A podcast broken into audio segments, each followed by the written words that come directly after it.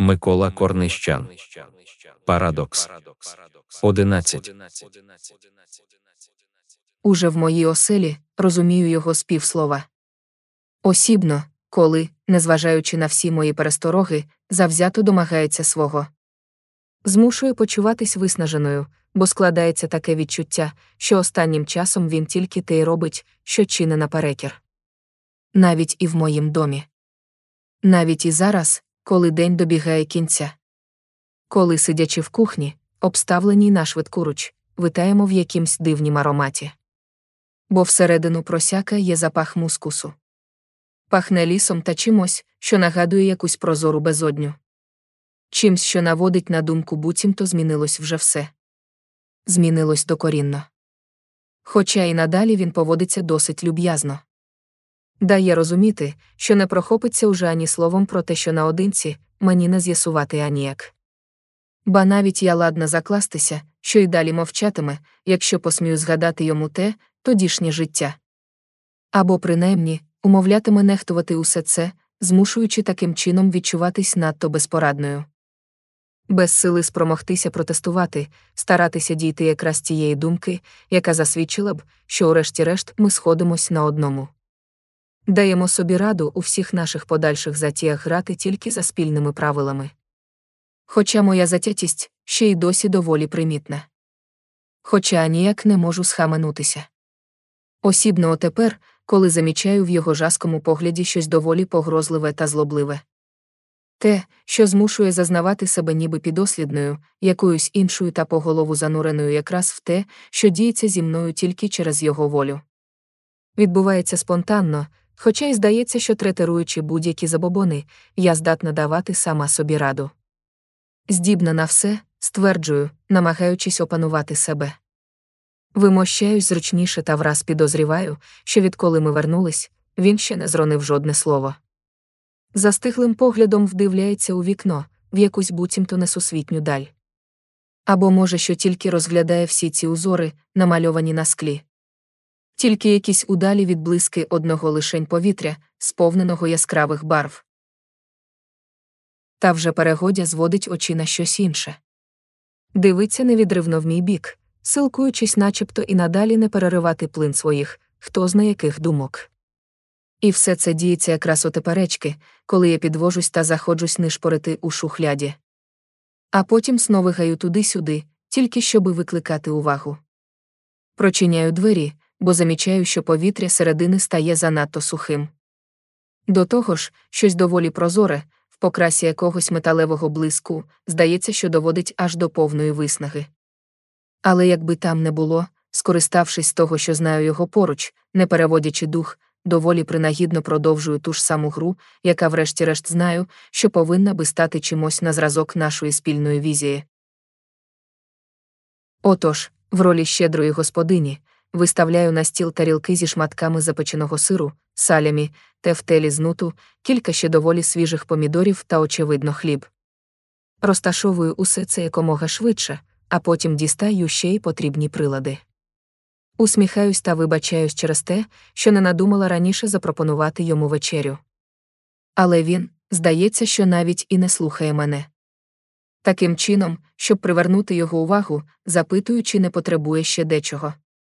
Але не одержую жодної відповіді, те, що змушує думати, що йому до вподоби усе те, що я йому запропонувала.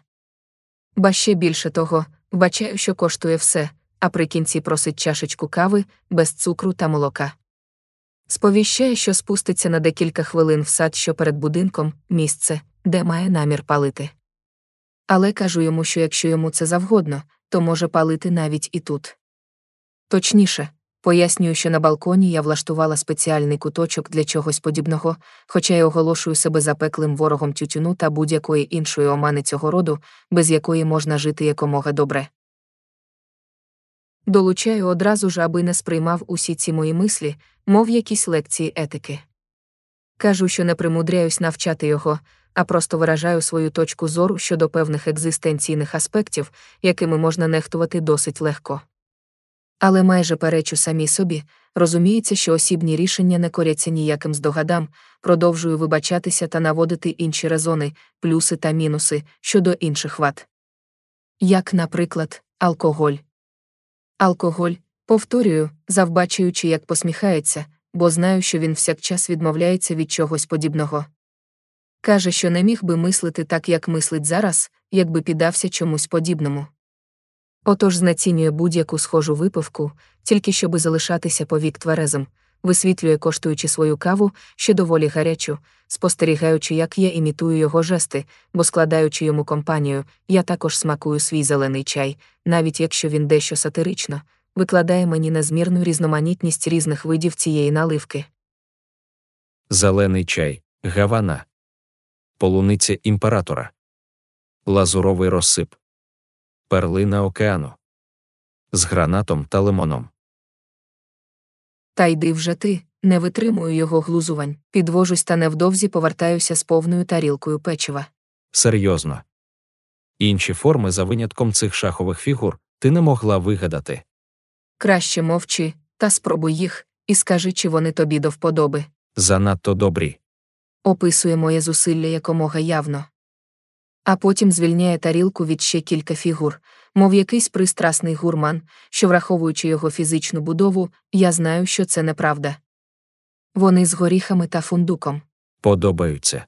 каже, не відриваючи очей від маковиків, що перед ним. Пробує кожну форму, хоча всі вони однакові на смак. Навіть того ж відтінку, білого, наче масло. Однак, як би не силкувався створити враження, що його цікавить лише акт дегустації, підтверджений похвальними епітетами щодо моєї спроби, здається геть чисто розгубленим, або скоріше, зануреним у якісь думки, що викликають явне занепокоєння. Бо є щось у всіх цих, здавалося б, природних його жестах, в наглих рухах його рук і в тому, як він іноді дивиться на мене. Щось, що видає якусь апатію і навіть ненависть до всього, що з ним відбувається отепер. Цими годинами, після повернення до мого дому, відколи переконала його, що поки що, на ніч буде краще, якщо залишиться тут, бо зараз, після 18, до міста немає жодного поїзда. Останній, той, що вирушає за дві станції звідси, тобто звідану, прибуває до нас о 16.45. Стоїть тут досить багато, як правило, більше 15 хвилин, оскільки чекає поїзд, що приїжджає з міста. Який, як і той вночі, той, що повертається лише наступного ранку, завжди запізнюється, пояснюю йому якомога ретельніше, і бачу, що він розуміє усе. Знає, що не може нічого змінити. Не може ігнорувати мене, та не може йти вже аніде. Бо кажу йому, в цю пору року єдиний мотель, де підозрюю, що планує заночувати, закритий. Уточнюю, що його власники вже не тут. Вони приїжджають лише зимою, коли відбуваються певні спортивні змагання, і коли більше місяця місто наповнюється чужаками, які приїжджають сюди з усього світу. Іншим разом, в інші місяці, кажу, що тут нікого не зустрінеш. Виняток становлять лише працівники сфери постачання та кілька пенсіонерів похилого віку, єдині мешканці, до речі, цього куточка світу. Потім описую інші аспекти, пов'язані з цими місцями, але помічаю, що мої слова не цікавлять його, бо він не перебиває мене як іншим разом, питаннями, що виявили б можливий інтерес з його боку. Отож не каже нічого, і це змушує повірити, що він поступово починає розуміти єдину незаперечену істину той факт, що без мене він не зможе піти звідси. Ба ще більше того буркоче щось недоступне. Видно, вдається до тих самих залишніх кепкувань, значення яких не можу розпізнати вже аніяк, бо шепоче щось незрозуміле якоюсь іншою мовою. Здається, що все, що говорить лише для себе, виказує на якійсь північній слов'янській, а не на західній, мови якими спілкуємось, коли обговорюємо найефективніші шахові партії. Та ще припускаю, що поза всіма цими підтекстами, так чітко виведеними навіть ще із того, як він виглядає зараз, таїться якийсь страх. Його страх перед невідомим. Пригноблене почуття, приховане досить добре, але недостатньо, щоб не розуміла, що насправді це єдина думка, яка дійсно мучить його в ці моменти. І до усього цього, до того ж, можна додати ще й мої настирливі наполягання, щоб прищепити йому думку, що він зовсім інший за того, ким гадає, що є. Він такий же, як і я. Як ота, ще відтоді. Скільки б не норовив ухилятися, та якби завзято не заперечував цю істину, кожен раз, коли обговорюю наше життя з тих пір, я переконана, що десь, у найпотаємніших куточках його розуму, криється саме те, що доводить, що я маю рацію. І хоча ніколи мені не зізнається, я знаю, що і він також задає собі десятки питань щодо цього існування. До якого, звісно, як вже доводила незлічену кількість разів, додається безліч чітких доказів, а також певні акти сьогодення, ці так звані повороти долі, які, чесно кажучи, не є нічим іншим як продовженнями певних дій того періоду. Своєрідне закінчення всього, чого ми не змогли досягти. Отому ж зараз ми принаймні маємо можливість продовжувати певні дії.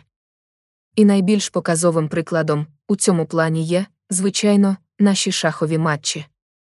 Більшість яких починаються як і раніше, та доходять аж до того кроку, при яким тоді закінчувалося все. Зараз, одначе, останній чи передостанній крок продуманий дещо інакше, бо ж уздрівається інший кінець. Партії тривають дещо довше, ніж тоді. Шукаємо інші можливості і навіть досягаємо якусь складність, майже незрозумілу. Так само, як відбувається ще й зараз, коли граємо в нову гру, і коли слухаю, як він розповідає про своїх віртуальних супротивників. Не переч, а ігноруй їх. Щоб не опуститися на їхній рівень, дораджую йому, коли він обговорює обмін повідомленнями на сайті. Але після моєї примітки виявляю, що не висловлює жодної думки, а просто киває головою, даючи зрозуміти, що він робить якраз це.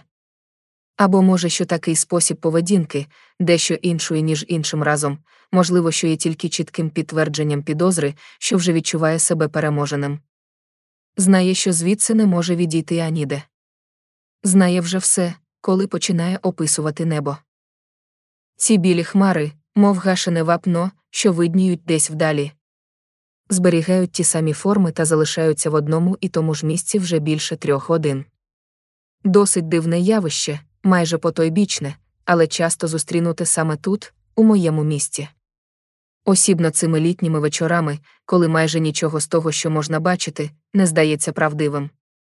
А швидше за все намальоване, уявлене або придумане лише для того, щоб зробити можливим будь-яку сторонню присутність.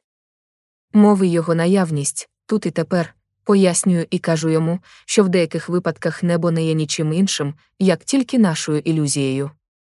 І те, що зараз все здається майже скам'янілим, звичайно, що завдячується тільки його теперішньому стану.